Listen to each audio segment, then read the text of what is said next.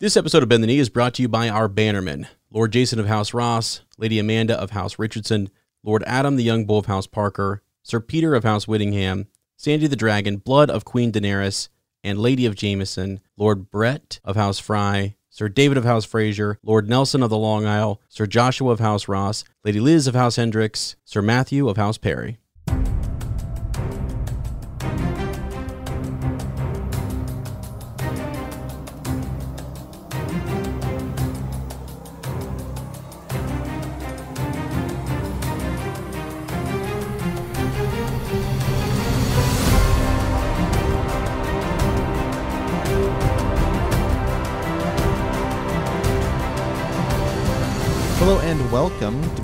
A Song of Ice and Fire podcast. I am Sir Matt, the Bud Knight.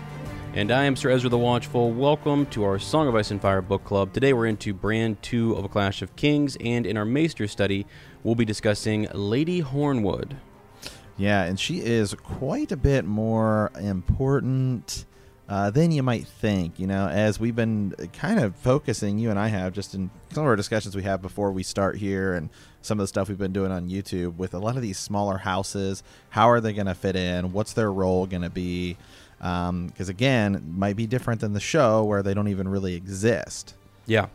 Yeah, for sure. And actually, this is one that um, it, it's one of those things. Is like a device that that uh, uses uh, to kind of show us, like, oh, this is what we're making all these plans around Lady Hornwood's house, and they are important. And all of those, I think, will be covered later too, even in Winds of Winter. But it all kind of comes to this point where chaos and you know this this messed up you know Ramsay Bolton shows up and it just destroys everything. You know, you make you make all these plans and then just boom out the window. So just one of those kind of crazy crazy things that George does, and it's awesome and it's also heartbreaking and it's just. Uh, but it also gives you a lot of. Um, sort of, I guess, if you were studying maybe the Grand Northern Conspiracy and you wanted to know more about it, you would go look at this chapter because it it outlines who's married to who and you know um, who used to be related to who in the north and that all that kind of stuff. And it kind of gives you everyone's footing and stuff. So it's it's important and it's it's pretty cool. Yeah yeah yeah absolutely yeah she's um you know like uh, and we're gonna talk about her a little bit more here in in the maester study but uh, just real quick you know it's kind of it's just kind of interesting as we'll see in this chapter she's talking about possibly getting married again uh, but she thinks well you know maybe i'm a little too old but uh old Sir Roderick. Mhm. Thinks, well, maybe not so much, you know. So it's just kinda, That's right. kind of kind of interesting. So all right, man. Well, how you been? How's your uh yeah, Yeah. our our 15 days of isolation or however long it's going to be. How's it how's it going? Why? I, I, it's it's going well. It's going. I, I, will tell you this. Here's a funny story. So last night, um, I, you know, I recently just kind of I've had this apartment for a while, but I just now kind of moved into it and getting her getting her all going. Um, I my my door. There's a storm out last night, like a raging storm, and I'm sitting there and I hear this weird sound at my front door, and like I didn't think anything of it. You know, a few minutes later, I get up, walk around, going to go in to rinse out my glass or whatever, and you know, get a glass of water, come back, sit on the couch or whatever. Go to walk past the door, I think there's a freaking snake in my house. Ugh. I'm talking like a a and like a eight to ten inch worm had crawled through like like the a hole in the door, like a little spot in the door. It was just like pouring out, right? So one was already out, like coming around the corner of the couch, and then I look again, and then here's another one just as big wiggling through, and I actually have video of it just like coming through, you know, and it just it, it's crazy. Like I, I what if I would have been upstairs recording and I wouldn't have seen these son of a guns come through? It just, I didn't sleep well. You know, it's like, I, I know they're just earthworms, but man, I started checking all over here, making sure they weren't trying to, you know, climb in and stuff. It, it was wild. It was actually wild. I mean, I was attacked by earthworms. So, Oh god, that's gross. I'm out. I'm out on bugs. I don't like bugs. Period. We all remember my spider incident. Uh, you know, a couple couple episodes ago. I just I don't like them. Period. Any Yeah. kind of bug. I'm out. Yeah, well, it made me think back to when we did the the collaboration with um, Order the Green Hand, and I was like fighting for my life um, upstairs, and I had all these bugs that were coming in, you know, all those like ladybugs, and then like I'd accidentally left my window open, and the light was on, and it was dark, and so I'm like, why are there so many bugs flying into my room? Uh, that was crazy. It's just it's it's the battle taking place. It it is, man. It makes me, you know, and, and the problem with it is there's really nowhere you can move to avoid them, right? I mean, you definitely can't move to the south. Uh, No that- way. I mean, then in Ohio, it's ladybug season. I mean, sometimes you'll come home and your house is just plastered with ladybugs. I mean, just plastered. Like, Yeah. uh, Yeah. you know. Then out here in the Pacific Northwest, a lot of spiders. You know, stuff like Right. stuff like that. So yeah, so just nowhere. And then, yeah, then you get out of the, like the the Southwest, or like scorpions. I'm out. Yeah, man. What? How are we supposed to survive in this world? You know what I mean? I like, come I on. I don't know. now, now, well, now we just survive in our world by you know staying locked indoors. so and listening to Bend the Knee. So everyone's Exactly. done a great job at that so far. Yes. So. Yes. Uh, yeah, and uh, if you guys do need more Bend the Knee content, as and I have been uh, posting some more just kind of specific theories, updates, um, stuff on uh, YouTube. We've been doing some more of those. Who we think's gonna, what's gonna happen with some of these characters in in the books that may go entirely different than the show. We just did one about uh, Myrcella Baratheon. mm-hmm. Yeah. Uh, it's posted on our YouTube page right now, and it, and how her role may be totally different, entirely different. She Yeah. might be her role. Her role might be switched with with Tom, her and Tommen might be might be switched, right? Mhm. I mean, yeah. Yeah. just get a little, just get you know to give a little teaser. You know, remember in the books, Tommen, he's only seven years old. Is Yep. he gonna walk out? Is he gonna walk out of a window? Right. I don't know, Mm-hmm. but mhm. maybe Trystane Martell is in the Sept of Baelor when it blows up, and maybe it's Myrcella who walks out of a window. So, Mhm. uh, yeah, definitely go go check that out. But Yeah. yeah, man. Well, yeah. uh, it's neat because I think uh, we did a, we did a couple cool things in, in that, and I think um, we've kind of decided that really we want to do Winds of Winter speculation. And I thought, well, we've kind of um, the podcast is this bigger show and, and reread, and it's you know an hour to an hour and a half, whatever. Um, but yeah, we're doing some more condensed uh, stuff over there, and we're right now going through a playlist of just uh, House House Lannister. So we're going to be marching through all of those characters, you know, each week, just getting at least one a week. I would say, uh, getting some some videos up there for you guys to kind of check out, just because we want to speculate and really get this down. I pulled up my daggone maps over here, and I'm starting to mark down where everybody is at the end of you know a dance. Right? I'm I'm like, I'm going crazy. I'm gonna get some string, some yarn, and I, I mean, why not? Right? So. Mhm.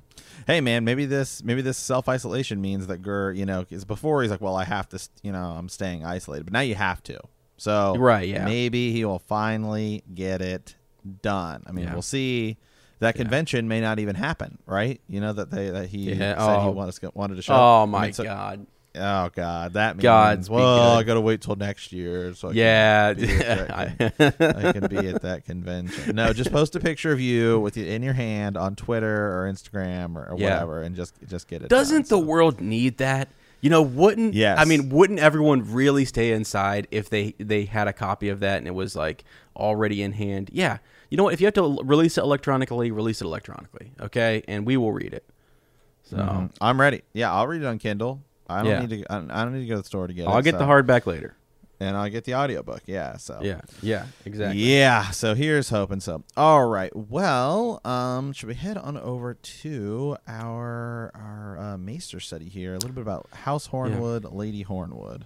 Yeah, for sure. So, I mean, first we're going to kind of back up here and talk about the Battle of the Green Fork. Um, so, what happens in this chapter? You realize that Lady Hornwood uh, is le- her husband and her son have been killed, and so we go back to um, a Game of Thrones, and in the Riverlands, they're basically their forces are scattered.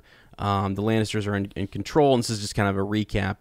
Um, Sir Jaime Lannister's got his host up there with with uh, Lord Tywin.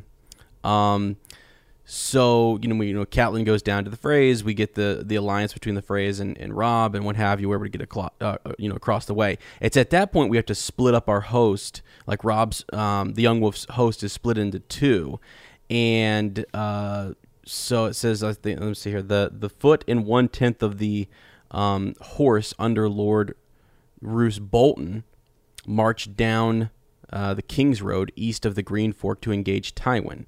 So then Robb himself is is taking the rest over to lift the siege at Riverrun.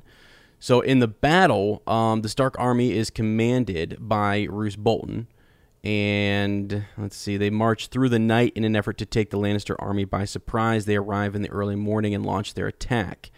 Uh, you know, Tyrion observes right the banners of House Hornwood, Karstark, Cerwyn, uh, Glover, Frey, and Stark. However, the Lannisters their army is arrayed itself uh, in time. They get ready to go, and they're able to to sort of win that battle. Uh, but it was really all just a, a, way in which Robb could get over to Riverrun uh, without anyone really suspecting.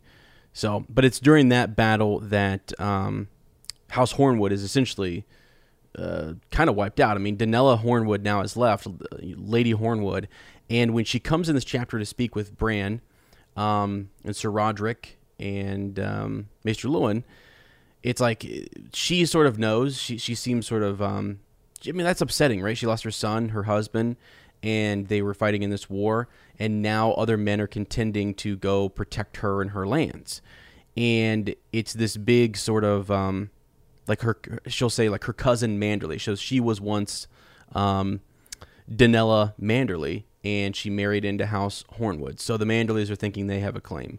Uh, the Boltons, their their land borders uh, the Hornwood land. Uh, you've got the Umbers, you've got the Glovers, all kind of vying just to sort of get a piece of this or to try and help her or what have you. You know, as Sir Matt said, you know, she really is just sort of like, I will marry again if um, if the king commands it, and you know, and then she she kind of says that you know you may not need to look very far. That's when sort of you can almost imagine that uh, Sir Roderick is kind of blushing a little bit, maybe mm-hmm. like, wow, okay, all right. Um, but yeah, so it's it's a spot where like a couple things, and this is this is also kind of helping us get through. This is, this is a larger chapter. Um, so some of what we talk about here, we can kind of um, you know what we can cover again, but it'll be you know briefer. Um, she there is a bastard um, of House Hornwood who is being taken care of, who is who's fostered down at Moat Cailin. Um, I think it's I think it's Larence Snow is down there, mm-hmm. and so uh, the idea you kind of get the indication from Lady Hornwood that she's not too fond of bastards, just in the way that she she doesn't like how Ramsay is talking to her as if he was a legitimized bastard, or he was or he was like a real, you know, um, trueborn whatever son of of House Bolton. So she kind of she kind of conveys that. And although Bran in this chapter recommends that, yeah, maybe we should go with the bastard because he's thinking about Jon. Jon's good. You know, maybe the bastard is a good choice to come over and take over and protect House Hornwood. You know, um, Lady Hornwood's kind of hinting that she wouldn't be too fond of that. But really, um, you know, what what the, that's pr- one of the stronger choices, I guess, if you will. There's either that, um, or I think it's the Tallhearts kind of recommend that they're uh, I think it's it's her. Uh, I'm trying to think. It's I think it's uh, Harless Hornwood's sister is married into the Tallhearts and has a son who would take the Hornwood name, possibly a younger nephew or whatever that could go with Donella. So there's a lot of this. Um, it's like a big. It, they say it's a disruption to the peace in King Robb's realm. And I actually one of the things I've been thinking more about is is sort of like how is it that that uh, the Boltons made this alliance with the Lannisters, right? And then that you look at the Battle of the Green Fork and what happened, and it's interesting that you know some of these higher lords that died um, happen to be in this position where not only did the father die, but the son died as well. Like neither one was protected, one was held back or what have you. And again, it's wartime. Um, but doesn't that sort of benefit the Boltons being next to it? And if you were one to cause some chaos, I don't know. You know, you start really thinking about all the conspiracies because you know the Boltons do later on betray the Starks, and it really uh, just kind of makes you think. But um, they are, if you want to know the position of this, so Hornwood Forest um, is sort of between the Dreadfort and White Harbor, and so it's sort of like this. Um, it's it's a pretty important strategic you know spot too, also in the north and it also brings in a lot of different um, crops and feeds a lot of you know Winterfell and and the, the different things. So it's like it, it's important, and I think um, they really don't know what to do. There's a lot of people yeah. vying for this, and and it comes down to Maester Luwin kind of saying we're almost going to have to decide which of these lords does does um, Robb need to court more. Like later, once this is all over, who does he really need to get the support of, or or have make a strong connection with, and maybe you know as, as a reward you're going to grant um, the Umbers, you know, Hornwood, and you're gonna because they they helped you in the war, or they have something that the North really needs, and then you get all this kind of jockeying for you know position and stuff. So it, yeah, that's where we're at. And, and I think in the extended edition, we're going to talk more about just sort of what happens um, to House Hornwood and really what happens with that bastard of Hornwood and where we're at going forward. Because I still think it's it's actually pretty important. It's, it's it's actually very important to the Grand Northern conspiracy. Even though uh, the big players are out of the picture, you still have a, a whole region and men who are up for grabs. So, mm-hmm. yeah. yeah. you know, and when you look at um, when you look at the North in in general, if you have a if you pull it up on you know on a map or, or on you know Google or whatever, um, you know the Hornwoods, it's it's a little you know we, I think we always forget. Um, just with when you think about the show about where Winterfell is, I know I'm kind of guilty of this where I think, oh well, Winterfell's really more up by the wall, but it's not it's in the middle of the north. It's like it's, you know smack dab smack dab kind of in the middle of it, and then you go just a little southeast, and that's where you've got uh, the Hornwoods, um, and then you've got White Harbor, which is just kind of south to them, and then north to them is the is the Dreadfort. So you know when you think as you were kind of saying there as after this war would be over who would be kind of getting some of these um, you know what would the kind of the reward be for for fighting all of these things? Well I mean, Robb would be in a really interesting position uh, because you know you've got the Boltons who are, you know, I would say the, the Boltons and and the Manderlys are probably the two biggest, uh, you know, the next the next biggest houses mm-hmm. um, in in line there, and uh, it would be it would have been really interesting to see, you know, had things gone maybe better, what would have happened because it always seems like the, uh, you know, the the Boltons are kind of off kind of doing their own thing. They're not necessarily. I mean, obviously we know they betray them, but even at this point, um, you know, they just they seem kind of off, kind of doing their own thing. And it's I think it's really interesting that they're the ones that decide, hey, we want to, um, we're going to be the ones that betray. Uh, you'd think just by looking at a map, it will, mm-hmm. you know, it'd probably be the Manderlys that would because they're further south. Uh, they've also got a huge port uh, that goes right there. I mean, they're kind of really uh, the key to the north. Like, if I think if you wanted to take mm-hmm. the north, yeah, you would do it by going through White Harbor. Uh, then you avoid Moat Cailin, uh, you know, because it's like a death trap to try to march through there. Mm-hmm. White Harbor would be really where you have to go. Yeah, I mean, and you can see, like, I guess if you had to go with a second, right? I mean, and you're looking at bringing forces from King's Landing around the Vale or whatever, you you can see how you could get up through. Um, the, go the through the Shivering River. Yeah, yeah. and you, you could get way sort of inland, and then from there you could strike across to to Winterfell if if need be. So it's like, yeah, but the first option for sure would be I think White Harbor. I mean, like mm-hmm. if you could get the Manderlys to agree, and that's sort of a lot of this, uh, Tywin is talking to Lord Manderly, trying to say, "Hey, look, I have your son, and I also want you to collect taxes for us and whatever, raise levies, all that kind of stuff." And he's there, basically saying, "I'm not going to do that." And he really is is um he's he's smart. He's actually really smart, and he plays this uh, really well. You know, kind of keeping your true loyalties.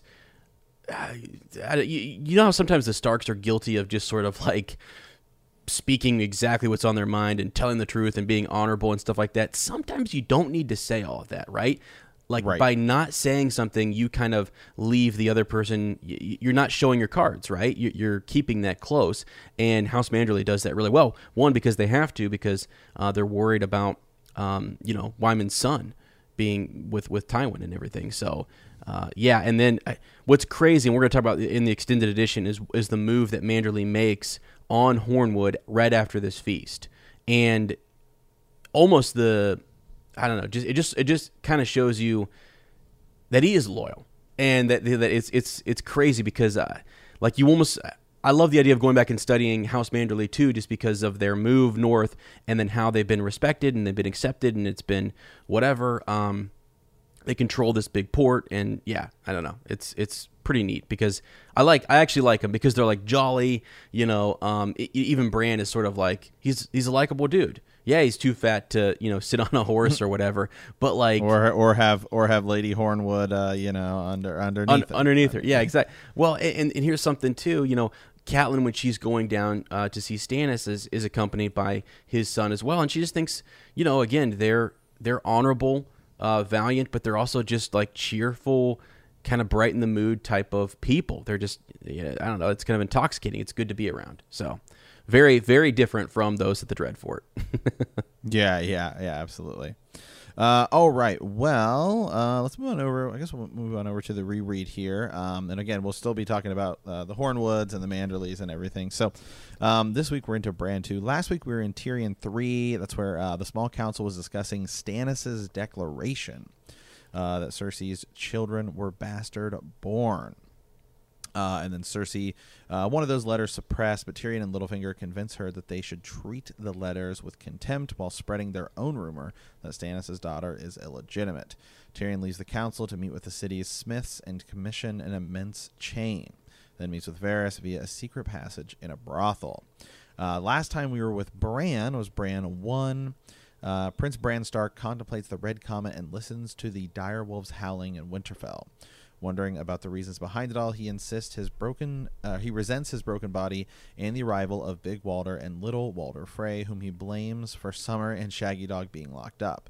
When he tells Maester Luwin about his wolf dreams, Luwin gives him a sleeping um, sleeping medicine to stop the dreams.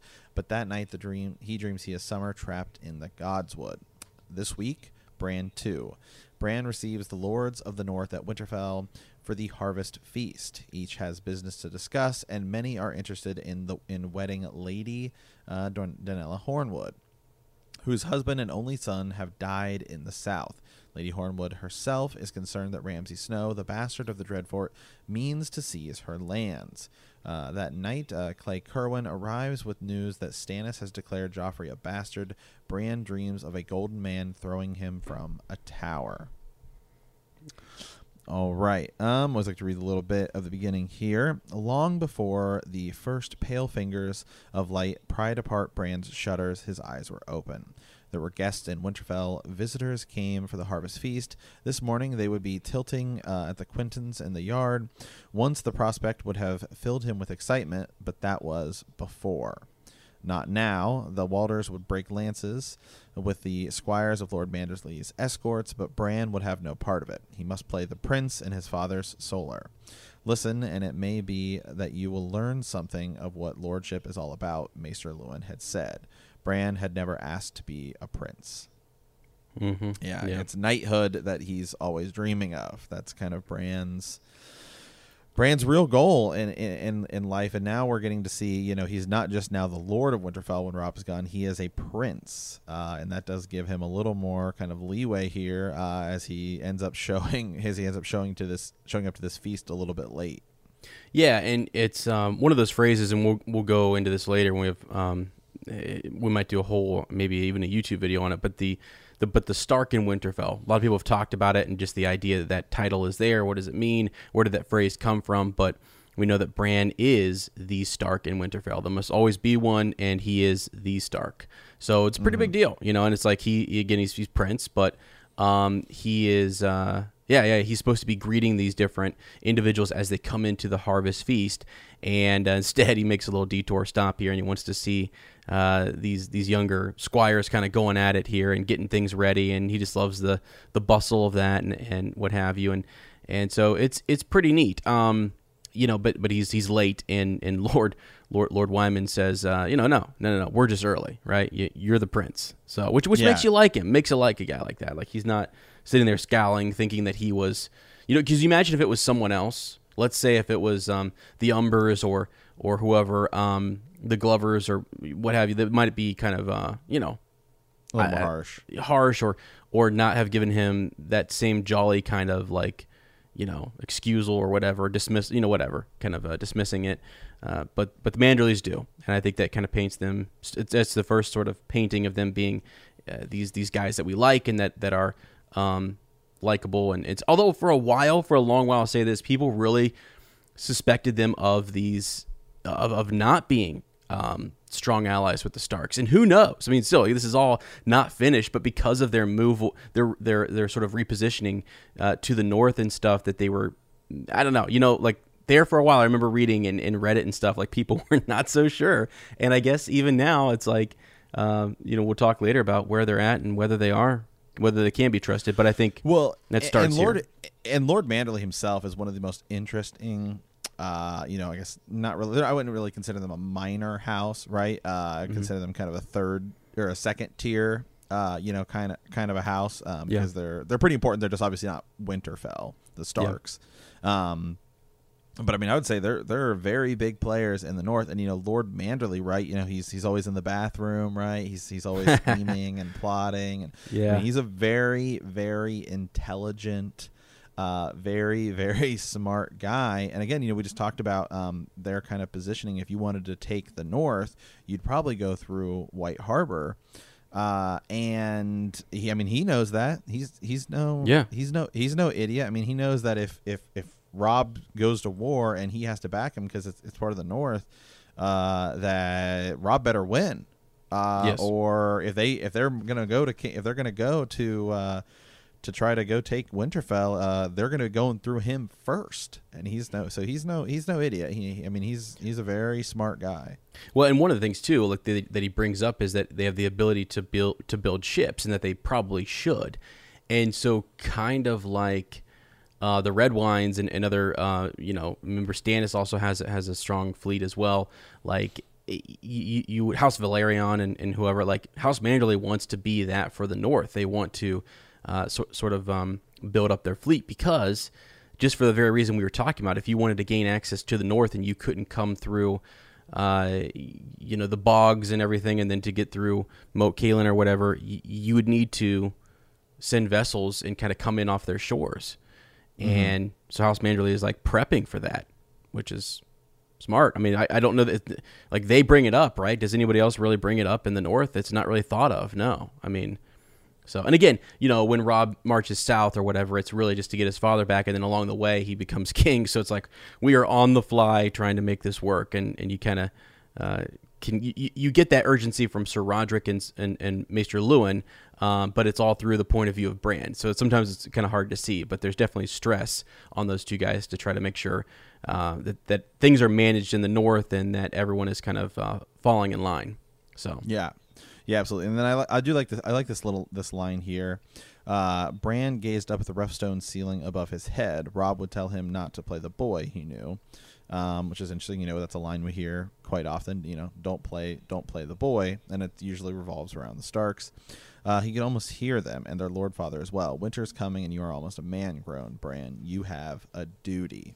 Uh, so just just kind of interesting, you know. You think that that line "Don't play the boy" kind of relates to Jon as well. So the Starks, and that's just kind of a, a common phrase uh, that comes Yeah. up with them, and it's always about them being bigger than themselves, you know, growing and and stuff like that. Um, so then uh, Hodor comes in, uh, and I just I, I, I, this line I, I kind of hear.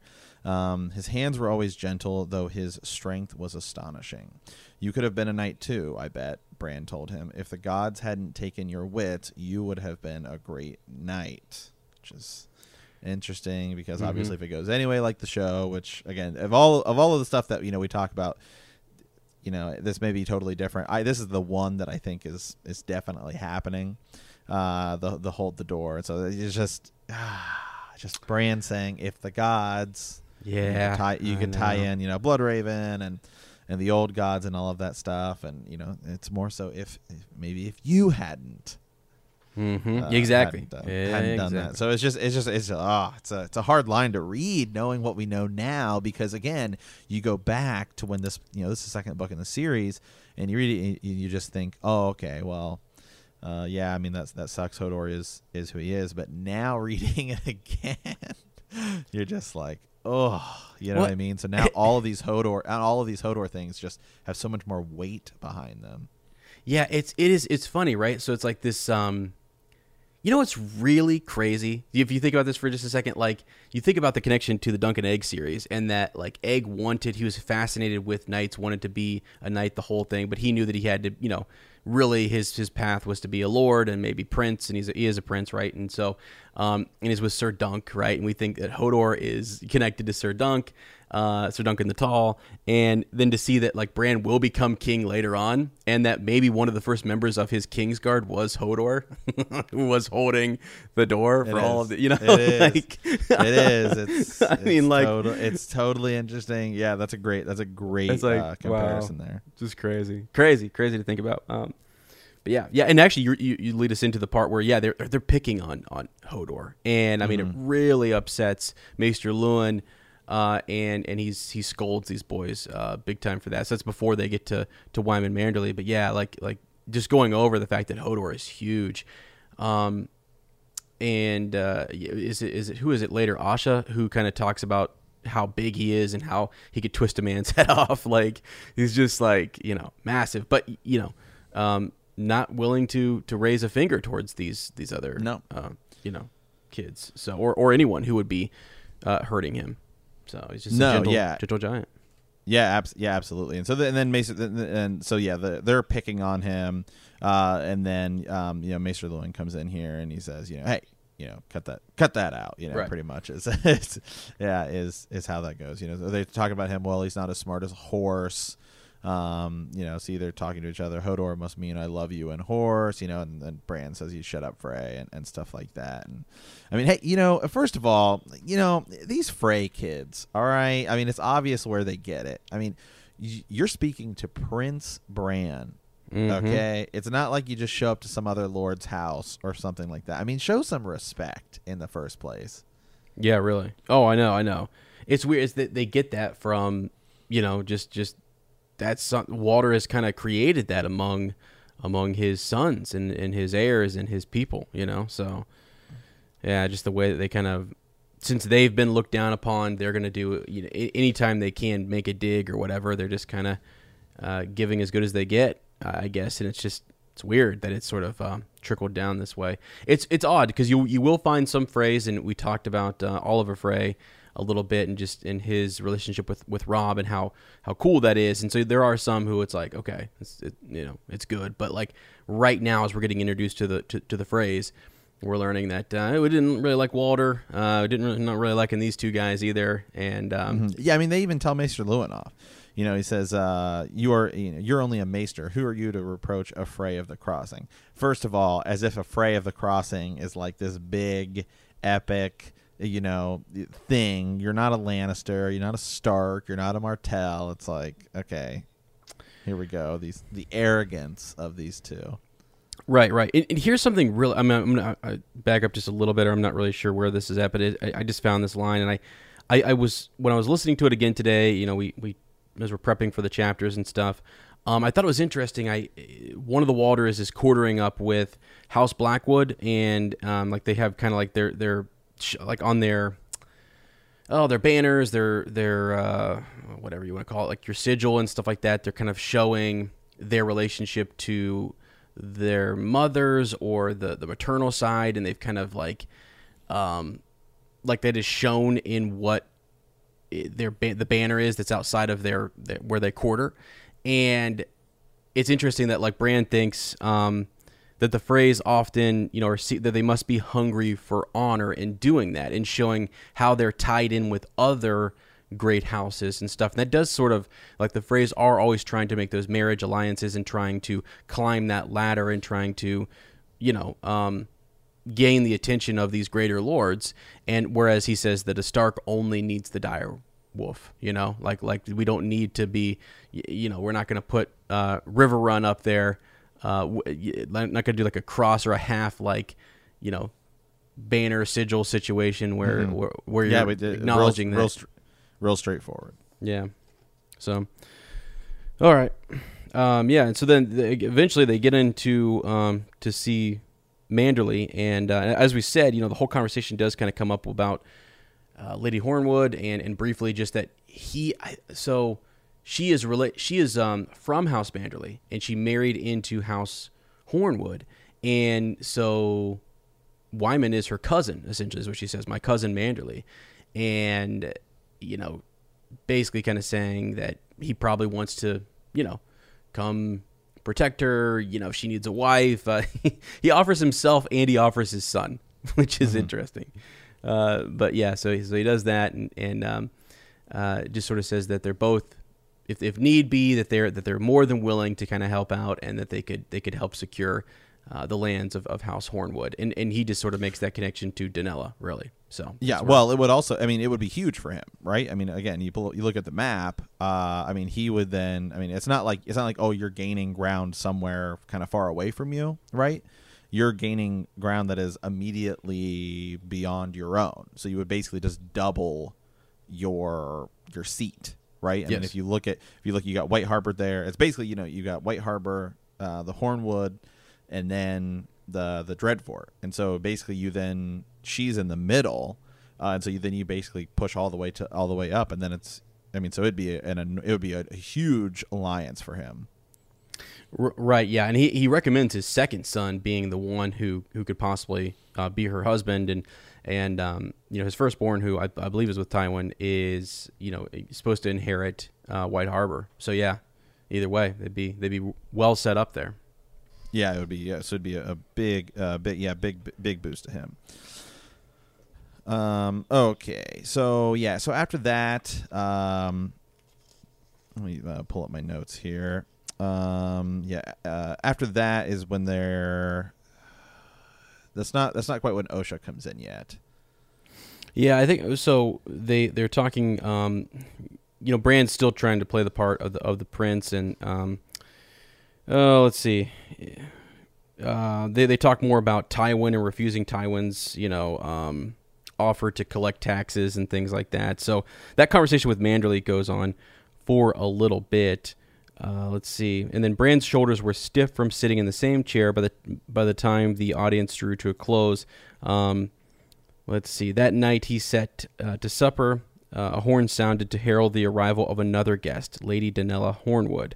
Uh, brought no uh, tale of knights or retainers, only herself and six tired men at arms, uh, with the moose head badge of their on their dusty orange livery. So, you know, we finished the conversation with Manderly, and they they kind of um, wine and dine that night, and then you know enter um, Lady Hornwood. So she comes in and basically you get a passing of time. She says she's too tired to talk now. Can we talk on the morrow? And so then when the morrow came, um, most of the morning was given to talk uh, on grains and green, uh, you know, greens and, and salting meat.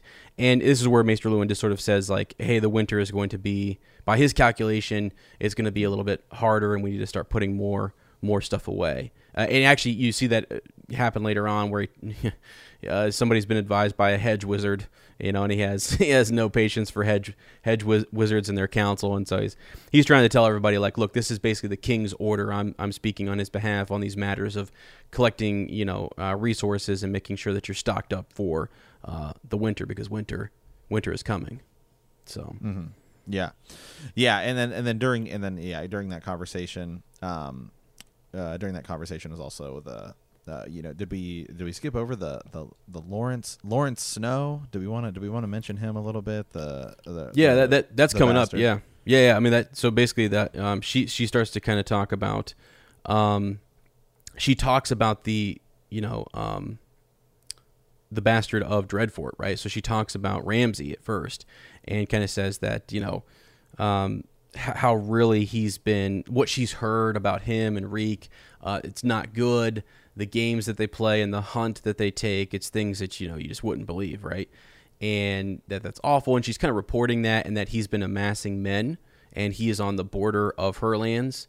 And that's where Sir Roderick kind of says, if he makes a move, I mean, he'll he'll pay dearly. He would pay dearly. Like I would, you know, I take him out for you, you know, type of situation. Yeah, yeah. There's there there's the the, the kind of little back and forth, you know, uh, between them, which is just great. Yeah, yeah. Makes you makes you feel good for for Sir Roderick because you find out later. I think he says he's had like three wives and and Mhm. um, you know all girls and Beth Cassel is is his um, his daughter. So, um, Uh, yeah, okay, and so then, um, you know, after after that con- after that conversation, they basically to say, you know, Robb, Robb's gonna have to. They talk about how you know Robb's gonna have to figure this out afterwards. And Bran suggests Sir Roderick, right? Uh, you know that maybe he marry, maybe he marries her, um, and then you know he that's when he kind of says, well, you know, she's not she's not unattractive, right? And then maybe Mhm. you know, Lace- Maester Luwin just kind of says they should consider it. Then they kind of move on, and so that's when um, Bran uh, you know, Bran asks to be excused, um, and there's and then this is where he goes to the Godswood to visit Summer. Yeah, yeah, he goes there, and um, and actually, and just right before that, like he, that's where, as you say, the the bastard, he does bring up, you know, uh, the, the the bastard of House Hornwood, just because it's only because I think you know he loves his bastard brother, you know, Jon, and and would love to see him gain a seat of power, and thinks that would be a good thing. Uh, so yeah, yeah, that that was brought up, and and one more character I want to bring up too is is Mors Crowfood, uh, who is like later on in the in the story, uh, Mors Umber is is a is a big uh, deal, and he's he's also spying, trying to trying to get in there, older than her father, trying to, you know, um, maybe maybe get a piece of that land. So it's just uh, you know so, something to kind of keep your eye on. Yeah. Um, yeah. Then then into the Godswood. Yeah. Yeah, yeah. So Bran goes into the Godswood. Um, I, I, thought this line was kind of funny here. Uh, so you know, Bran uh, glimpses a lean black shape watching from the under- undergrowth as well. Shaggy, he called here Shaggydog to me, but Rickon's wolf vanished as swiftly as he'd appeared, much like Rickon's character. You know, he's there for a second and then he's gone, uh, and you don't see him for like five books. So. Uh, you know, I mean, mm-hmm. uh, and so then Hodor takes him over to his favorite place, which is uh, by the pool. Uh, you know, the same place where Lord Eddard used to kneel to pray. Ripples were running across the surface of the water when they arrived, making the reflection of their weirwood shimmer and dance. There was no wind, though. For an instant, Bran was baffled. Every yep. time you got to be, you got to pay attention to all, all the times that people are walking by weirwoods, people are around weirwoods because it may mm-hmm. come into play later. This is, you know, there's huge Reddit theories about where people have broken down all of these and it's like, well, you know, it might actually be Bran from the future looking back at Bran from the past, and yeah, yeah, uh, yeah, all of this stuff. So this is when uh, Osha uh, gets up out of the pool um, and uh, in a very in a in a very Gur like way. You know, Osha gets out of the pool, and you imagine this like this woman coming out of coming out of the water, and you, you know, but uh, you know, Gur, uh, you know, you're expecting it to be this like beautiful woman, and Gur kind of you know slaps you in the face and says, you know, like this, she's a lady of the north. You know, she's she's she's not like you know some some she got scars epic yeah. fantasy uh, yeah fan yeah whole deal so it's yeah she's scars yeah um yeah which I mean, again, it's it's really what he's doing is just sort of. Um, I I think he's showing like the difference between the the harder life that she has lived and that she mm-hmm. goes on to talk about even killing some of the crows and the men of the night's watch and you're like whoa man this is this this wow what a life you know um and, and it's sort of like through her coming out and her nakedness that you're able to like that sort of open reminds Bran that oh yeah she's from she's a wildling, you know, mm-hmm. and yeah, she and it's yeah, a when, life that you live, you know. Yeah, she says, um, you know, she. Uh, she says, "As a babe, I suckled on icicles. I like the cold, right? Because I was like, wow, wouldn't you be? How can you swim there? It'd be freezing. Well, not for not for people who are from the further north.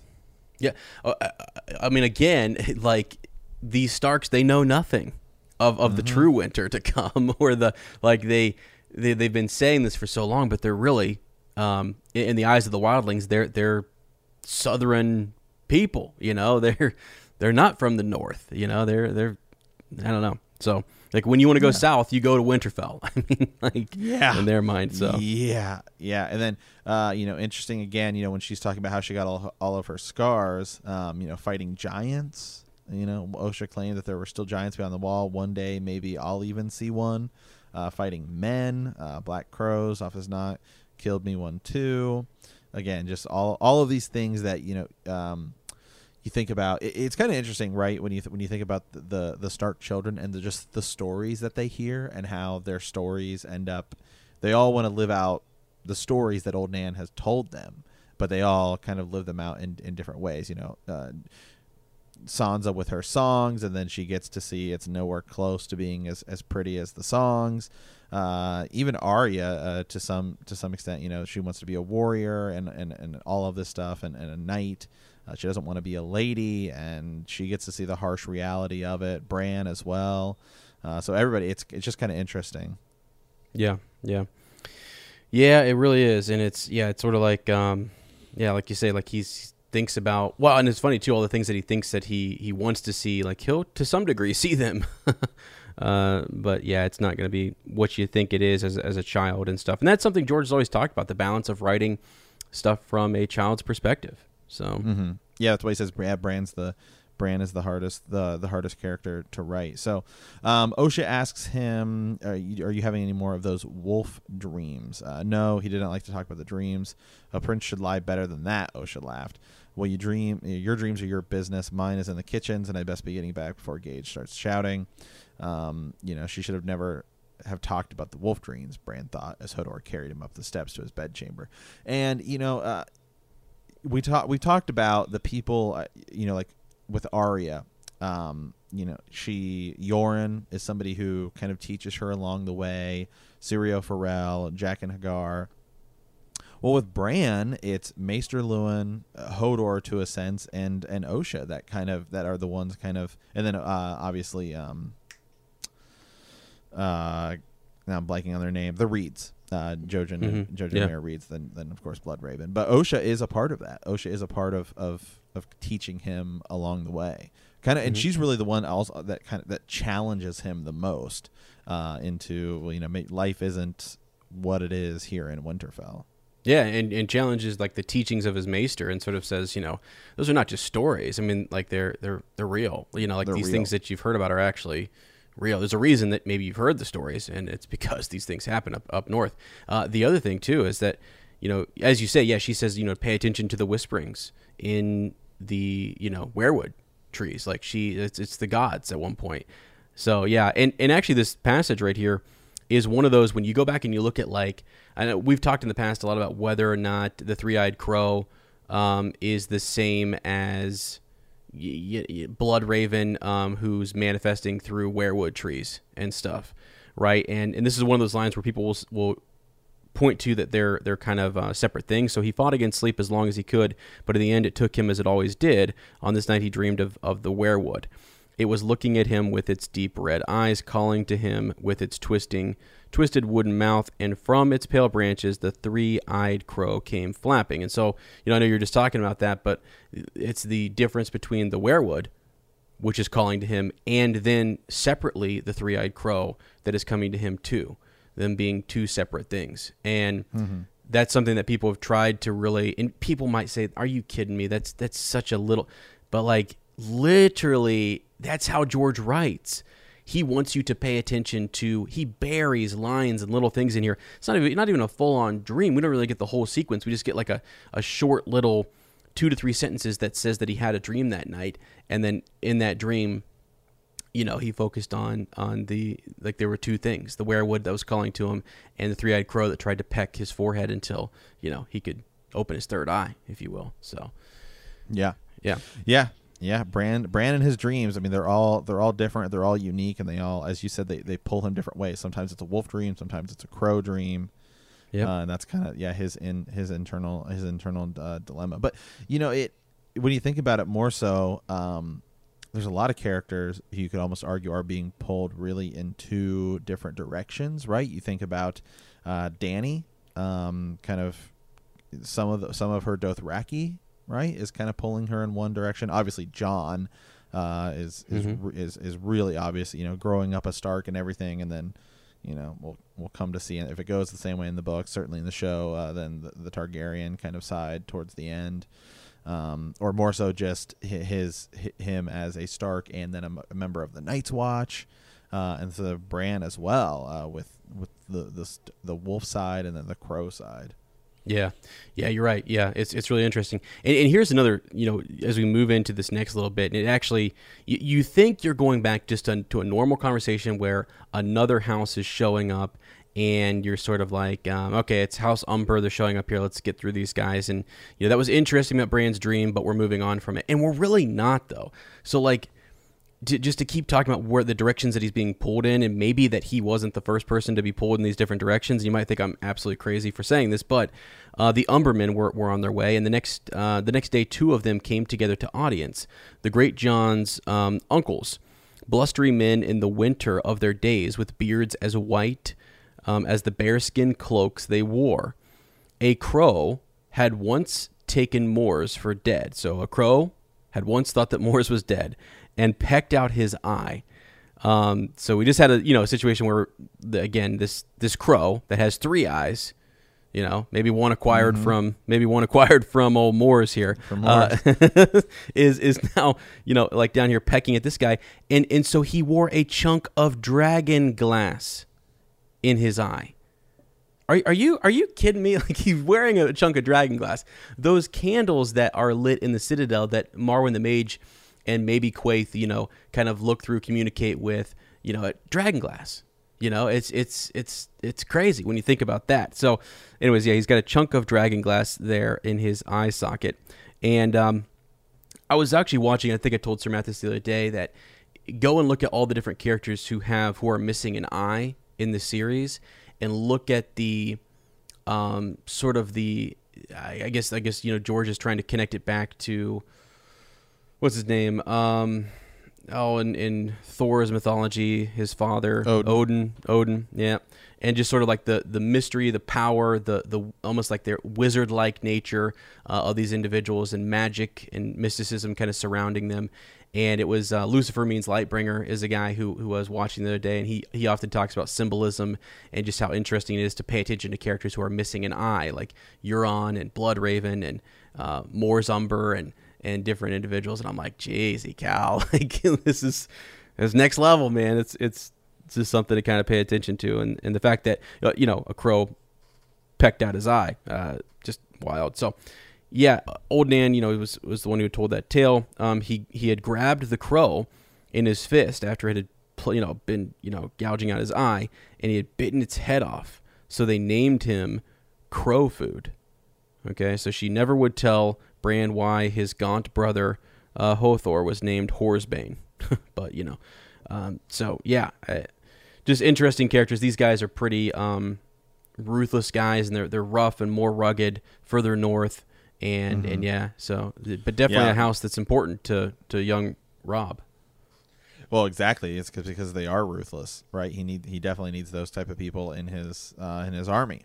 Uh, and you think about Greatjon, right? I mean, you know, uh, gets get, gets his, his finger, you know, gets finger bitten off, right? By Mhm. or the, Yeah. by the and well, whatever. It's it's fine. I mean, these guys are these guys are hardcore, really. if you want to talk about, it. I mean, they're almost you could almost describe them as wildlings uh, when you think about it. I mean, that's definitely what they seem more of compared to other houses in the in the realm.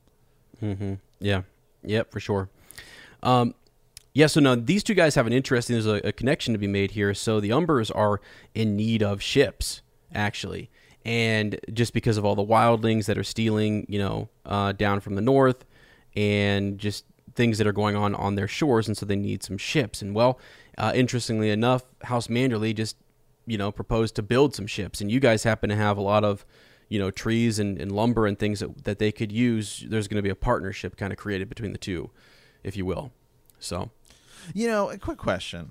Can I just, Yeah. can I just ask a question?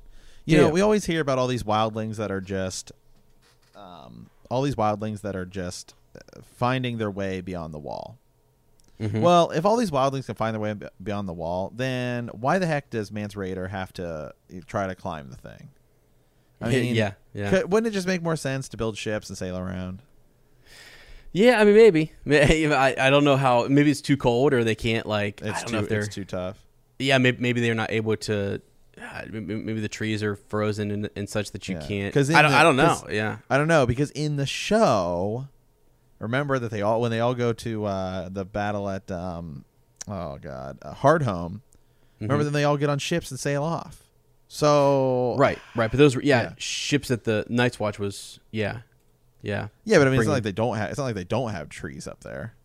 That's what I'm saying. That's why I said maybe they maybe they're. fr- I like. Why wouldn't they Yeah. build ships? You know, maybe they can build a few, but maybe not enough for like. Because I mean, for- yeah. I don't know. Again, Mance is like got like such a huge. It's also weird too because the nature of the wildlings, right? It's hard for them to get behind anything or anyone. They're all their own separate. They're not like Right, is bringing them under. Like it's like like you got to organize these people into you know building Right. this and if, if you just make one clan build it then this clan is pissed and it's like well we built the ships you guys aren't getting on see you later Right. there's Maybe- so yeah, much maybe i it's- don't know Maybe it's also the idea of of to the wildlings, the idea of conquering the wall, right? Like this is the thing that we look at every day that is, you know, keeping us from uh, you know, from from doing what we want to do, living living free. This is like our prison, and so Right. Well, yeah, Yeah, yeah, no, and, and so it, it is also true that the Night's Watch they they do patrol. So East Watch by the Sea, right, is is patrolling that, but they're kind of saying they're not doing a good enough job. They're too few, and so maybe for years they did kind of patrol that just to make sure that, that they didn't get around by sea. Um, but when you're when you're spread so thin and it's sort of like these you know smugglers are getting into in and out of king's landing in different places so you can imagine a few wildlings sneaking down and i guess the numbers have just started to kind of become um, more and more you know um, yeah so because we Yeah, see that when, just- when bran is attacked uh, in, in the wolf's wood um, yeah, they just can't they just can't do it.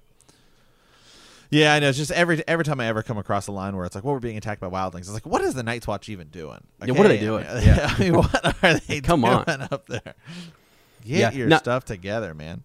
Well, and, and here's the other thing too. You look at this, um, where the wall is, and you go go back to your map. Like you've got Skagos over here. Um, the, the Bay of Seals is there, right? The East Watch by the Sea, kind of patrolling between there and Skagos. Uh, and if you go over to the Bay of Ice, um, it's it's like the the Frostfangs are up there, and that's much more difficult, I think, for them to travel through there, and then you know down to either Bear Island or you know in into the northern mountains. You know, it just it, it looks like it's a mountain range that splits right up through into the Frostfangs, and it's I I think their option is to kind of try and go. I don't know. Yeah, to, to try and go into the Bay of Seals, and so it's, it's since you've got Skagos and you've got East Watch by the Sea doing their thing, maybe it's it's tougher. I don't know. So Yeah. Okay, all right. Well, um, uh, so yeah, so I just, I, I always just, anytime I read that, I'm always just like, hey, you know, hold on a second here. What's, what's, you know, what are, what are, what are, we even doing up there? So, yeah, um, okay, yeah, and so this is when, so back to back to the chapter. So that's when the Umbers are, are talking about why they need they need the ship, so to protect them, so they can they can take on some of these wildlings that are sailing south. hmm Yeah. Yep. And and here's something too. You know, each of these houses, like um, Umber, uh, you've got the Tallhearts here. You've got Hornwoods. You've got Manderlys. Um, you start to pay attention to the Bran chapters and the Theon chapters later in this book, and they all kind of these characters all come back into play. And the North is going to go into complete chaos, and it's sort of like it is important to look at the map and see sort of it makes sense. You know, Torrhen's Square uh, being you know garrisoned by the Tallhearts and being uh, protected by them, and that's that's an area that Theon will later kind of infiltrate and, and everything. So because that's our next uh, individual is the is the Tallhearts coming up from Torrhen's Square, um, and, and talking there just about again making an offer to to you know help with Lady Hornwood's situation. Uh, and and everyone's trying to. It's weird that they everyone knows about that. Like news has, has gotten back quickly that you know her husband and son have died, and so they're sweeping in here. They're going to the prince to make their case. Uh, okay, and so then after that, um, after uh, you know, we get to the get to the get to the Tallhearts. Uh, just this is when we start to get some of those. Uh, you know, that that more people are going to be coming. You know, the days that follow. Raven, we get ravens arriving from uh, all the other houses. Uh, you know, Ramsay Snow says he will not be be joining them. You know, some of the other people have already gone. Um, some of the people have already gone south, right? Uh, Mhm. so they, they're not going to be able to come uh, to this. And then they do mention Howland Reed, right? And you know, it says, Yeah. you know, like, that just leaves Howland Reed, who hasn't left his swamps in 16 years. All right, so we did we just get that that that mention of him, but they are still, they you know they do still belong to the they do still still, still support the North, but uh, just nobody's ever seen them. Right, and, and you're not really sure, and and uh, that's another one of those barriers to gaining entry just north of the Twins. You know, unless you're on the King's Road and you, you that which takes you right through Moat Cailin, which they say is very difficult to get through and controlled by the Starks. If you look at Greywater, you know, watch it's just those bogs and all of that that sort of um, you know, moving. What do do they? Is Greywater Watch a moving keep and, and everything? Like people just they, that, you know, it's not land that you easily could leave the King's Road and traverse through and and find Howland Reed. So, yeah, but yeah, uh, noted that that they are absent, and um, yeah, we'll see, we'll see them later though. So Yeah. Um, okay, and so after uh, you know after after we get all um, all of those who's going to be coming uh, is when we get uh, Cley Cerwyn who arrives right. Um, And then this is when Bran is out there and he's riding Dancer in the, in the yard, right? Yeah. Uh, Cley, you know, who's always been a friend of Bran and his brothers, asks if Stannis Baratheon wrote uh, Winterfell about Joffrey being um, illegitimate. Um, and then uh, this is when things uh, kind of happen to, to to Bran, right? Right? He suddenly feels like a you know a giant hand is crushing his chest. Uh, Bran, you know, declares Robb's going to beat Stannis too, but then that night he has a he has a dreamless sleep, or he Yeah. or he's, he does not have the dreamless sleep. Excuse me. Right, he's got- yeah. yeah. He's he has he has another three eyed raven, three eyed crow. Uh, excuse me, uh, dream. Right. Yep. And that's where he kind of, he- you know, he's relives almost the whole situation with with Jaime kind of, you know, shoving him out the window. Um, and it's like, you know, one of those things where Bran remembers his siblings, he remembers his youth, he remembers all these different things, but he can't remember his fall, and he can't remember, you know, what what caused it. Yet he's dreaming about this man in golden, you know, golden hair who uh, is saying the things I do for love. Mm-hmm. Yeah, So- fly or die. All right, is what the the three eyed crow says as it pecks as it pecks his eye. Uh, he wet he weeps and pleads, but the crow had no pity. It had to put out his left eye and then his right, and then it was blind. He was blind uh, in the dark as it pecked his brow, driving the terrible shark beak in deep into his skull. He screamed until there was certain uh, he was certain his lungs must burst. The pain was an axe splitting his head apart. But when the crow wrenched out its beak, all slimy bits, all was slimy with bits of bone and brain, Bran could see again. Uh, so you know, maybe be his third eye finally finally coming in there. Um, and then this is when he, as you said, the, you know, hears Jaime say the things I do for love, and as he now remembers, kind of getting kicked out of the window. Yeah, it, it, it's really odd. So you, you start to think about the wolf dreams, right? And it's like they, when you look at the the word choice around those dreams and the connotation associated with those words, it's much more positive. They they seem happier to fulfill Bran to make him like he's excited about those. Like it's it's it's it's odd that he's having them at first, but then later on he he he he relishes them. He doesn't want to leave those. And look at how hard and harsh and like you know had no pity in the in the in the goriness to the dreams that he has with the three-eyed crow. And interesting that later on um you know he you know he that he's uh in, in, encouraged um to sort of follow those dreams and, and to let the three-eyed crow do what what he will uh, to Yeah. them by the reeds. You know like the reeds are kind of you know pushing that on him. And it's it's i think it's um it's interesting to look at. I don't know that it's straight straightforward so Yeah. All right. Well, uh, I got a Raven uh, today, uh, Sir Ezra. Um, I'm gonna read one here from uh, Chris in London. Uh, I would like the Double D's, uh, which is Dan and Dave, to have done a better job of portraying Dany's intentions as being more strategic rather than full-on Mad Queen. Uh, it is clear that in order to defeat Cersei, you must have to be ruthless as she is. Uh, this was proven when wildfire started exploding everywhere as Dany uh, strafed near the Red Keep. Cersei had clearly set up a trap to destroy the, any any invading army that got too close to the Red Keep. I'm hoping that um, maybe Dany attempts to justify her actions based on this fact. So I think he means meaning in the book, right? Um, so that if it does go the same way, that there will be more uh, strategic reasoning to to Dany's attack. Um, which, uh, I mean, your thoughts, Sir Ezra? Well, yeah, I think that you know when you look in the show. So this is I like this Raven just because we're kind of trying to do this comparison between you know book and show, and uh, when you do see that like like wildfire was being used, it's just not safe, and it's not it's reckless, you know. And if it's if it's used in in and around King's Landing and around people, and she's already used it in the show to blow up the Sept of Baelor, it's sort of like what would we need to combat that? I mean is is there a way to just take out Cersei and like this? I, I think the crazy part with with the whole Dany when Dany turns on just the people, um, I think that is cra- It's it's a little much. I know the idea is like, what's the how is she going to justify doing that? Um, does she think these people had something to do with it? Like like I I think it's gonna be more muddled than that, and we're gonna see that that maybe um, there's Lannister men. What, what, what, whether they're taking shelter in and around, like some of her forces may be intermingled with some people, and so she just decides, no, we're done. Everyone's, you know, gonna burn. maybe and, and again we, we actually have a whole other idea on on what could happen with Dany and even Cersei. So we're not even so sure that we're going to get to get to this point or that's going to go down this way. But if it's similar to what we see in the show, then I think yeah, you would you you need a little bit more um, reasoning and it's going to be a little bit more explained in the books as to why uh, you, like you could be cautious about approaching uh, you know Cersei and try to be strategic and taking her out, but like she defends herself so well, and it's so it, it doesn't matter whether um, commoners or small folk are going to be destroyed or killed, or that the wildfire may spread and things like that. It just doesn't matter.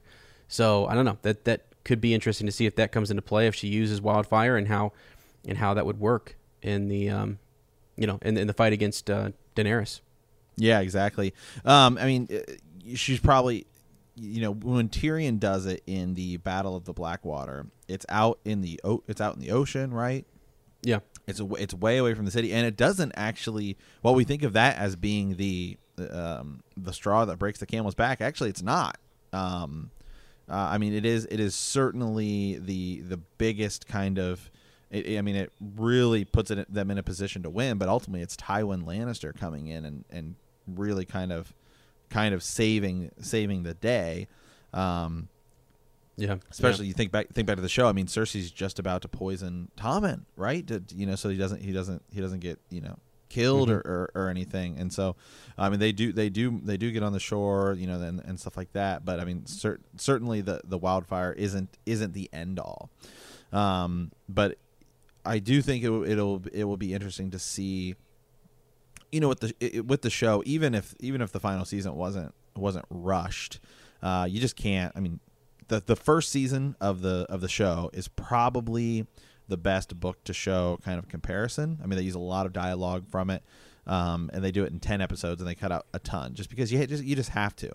Um, and so, I mean, there's really like no strategy shown in in the in the final season. It's just we're just we're just marching. I mean, you get the only bit you get is when they show up in the episode four when Sir when uh, Dany shows up and then they behead Mel, um, Missandei. Right. I mean, Mhm. it's like okay, we're not going to attack right this second because you have a bolt put right on, you know, aimed right at my dragon. Um, yeah. so yeah, I definitely, I definitely think we'll get some more uh, in the books if it does go down the same way. Yeah, yeah, I'm with you. Yeah, for sure. So that, that was a good. That's, you know, Chris. You know, thanks again. That was um, that's good thoughts, and it's uh, something we're trying to explore in our on our YouTube series, and, and we're going to keep kind of looking at. You know, uh, we're actually. I mean, Cersei will be coming up soon, so you guys are going to get that because we're going to go through the Lannisters and look at maybe where they're at in the books and where we project. Uh, we kind of often will take a character and we'll present like maybe three possibilities for them moving forward, and one that we kind of lean heavily towards. So that'll be fun. Yeah. Yeah, yeah, absolutely. So, all right. Well, uh, anything else here as we begin to close up shop, Sir Ezra? Uh, no, I, I would say though I wanted I want folks to kind of and those of you who are on Patreon already know this that um, in the extended edition we really have been taking uh, these characters that we discuss and we kind of discuss their arc stretching through where we are in, in, in, a Clash of Kings all the way through the series a little bit. So because I've I'm already fired up and ready to talk about House Cerwyn and you know House Hornwood, um, the Umbers and so on because it's just and I'm not going to get us all that we again those are kind of shorter episodes, but just to sort of stretch us a little bit further and look at why they are important and why you know they are going to be interesting in later books in the Grand Northern Conspiracy. So and and who is allied with who based upon you know some actions that take place. So that is definitely um, you know something where we we really we, we kind of. we do it to some degree in the main show, but we really, in extended edition, just let loose and go crazy. So if you're interested in that, I think come on over there and, and have some fun with us. Yeah, absolutely. Yeah, really. Yeah, I really want to encourage people to come, come check out those extended editions because you know, as as has said, I mean, we're we're talking about houses that you you think you know if you're just somebody who's watched the show, you, I mean, you see Lord Manderley for one scene, right? Uh, in, in, in the show, but he is an enormous, he's a huge deal. Uh, Yeah, in, yeah. the in the books. I mean, especially part of that Grand Northern Conspiracy, um, and and just so many pieces that are moving around that are going to be different. Uh, and, and that's kind of that's kind of like the big big part of what we're doing on YouTube and on Patreon is you think about these characters, how you know how could like how could you get this character to this point in the where they are in in the show Yeah. when there's all these other obstacles that they're going to have to climb over and well sometimes it may go this way sometimes it may not Right, right. Well, I mean, here's just a quick teaser. You know, one I'm thinking about right now is this bastard of House Hornwood, and and uh, the strategical advantage that would give Stannis actually later on. You know, um, so we know later on, Moat Cailin is is lit, you know, this, the that battle is won, and that that bastard is now free and is now with you know possibly with Stannis. So it's like stuff like that is is fun to kind of talk about in the extended edition, and I think it's things that I've been holding back on and that we've been holding back on a little bit. I think in in, in, a Game of Thrones, but now that all these houses start to kind of you know emerge and we, we actually don't just hear about the house name and and their their coat of arms whatever we actually we actually get to see members of the house and we get to talk to them and we start to kind of understand who they are so now i think is the perfect time i think we said the other day you know a clash of kings really uh, so a Game of Thrones sets it all up, but then I forget how you how you explain this, but then in, in, in a Clash of Kings, it's like there's a lot of political maneuvering and just setting up, showing us potential alliances and and you know areas where like an alliance is, is fragile in the north or in the south or wherever, and then in the Storm of Swords, it just freaking you know just let loose. Absolutely. You know, Yeah, absolutely. crazy stuff happens. Yeah, yeah, absolutely. It just it just explodes. It just explodes open. I mean, yeah, Clash of the Kings really, as you know, you yeah, you and I were talking about that the other day, where we're like, you know, this book, you know, Game of Thrones is an introduction.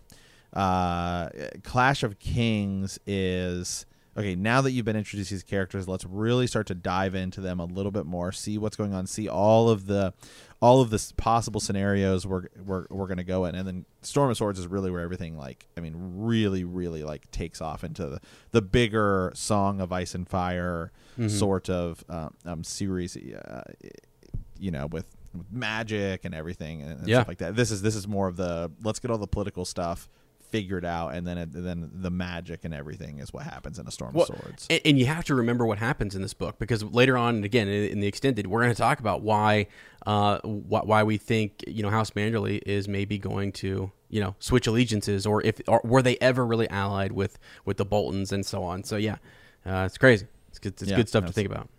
Absolutely. So yeah, yeah. Come check us out. Come check out our YouTube stuff. Come and definitely come check out our stuff on uh, on Patreon. And just and a quick reminder is uh, when you, if you do if you do check us out on Patreon, you uh, you don't get just access to uh, like you know this week's episode. You get access to anything we've ever posted.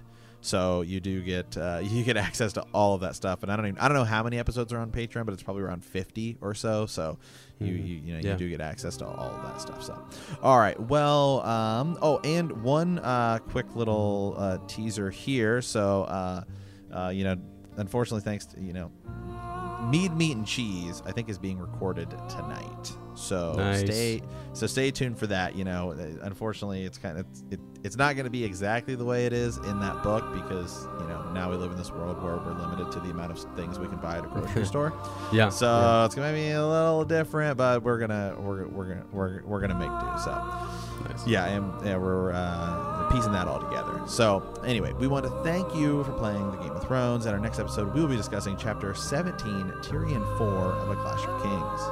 If you like our podcast, don't forget to subscribe, like us, write a review, leave a comment, or send us a raven at btkcast at gmail.com.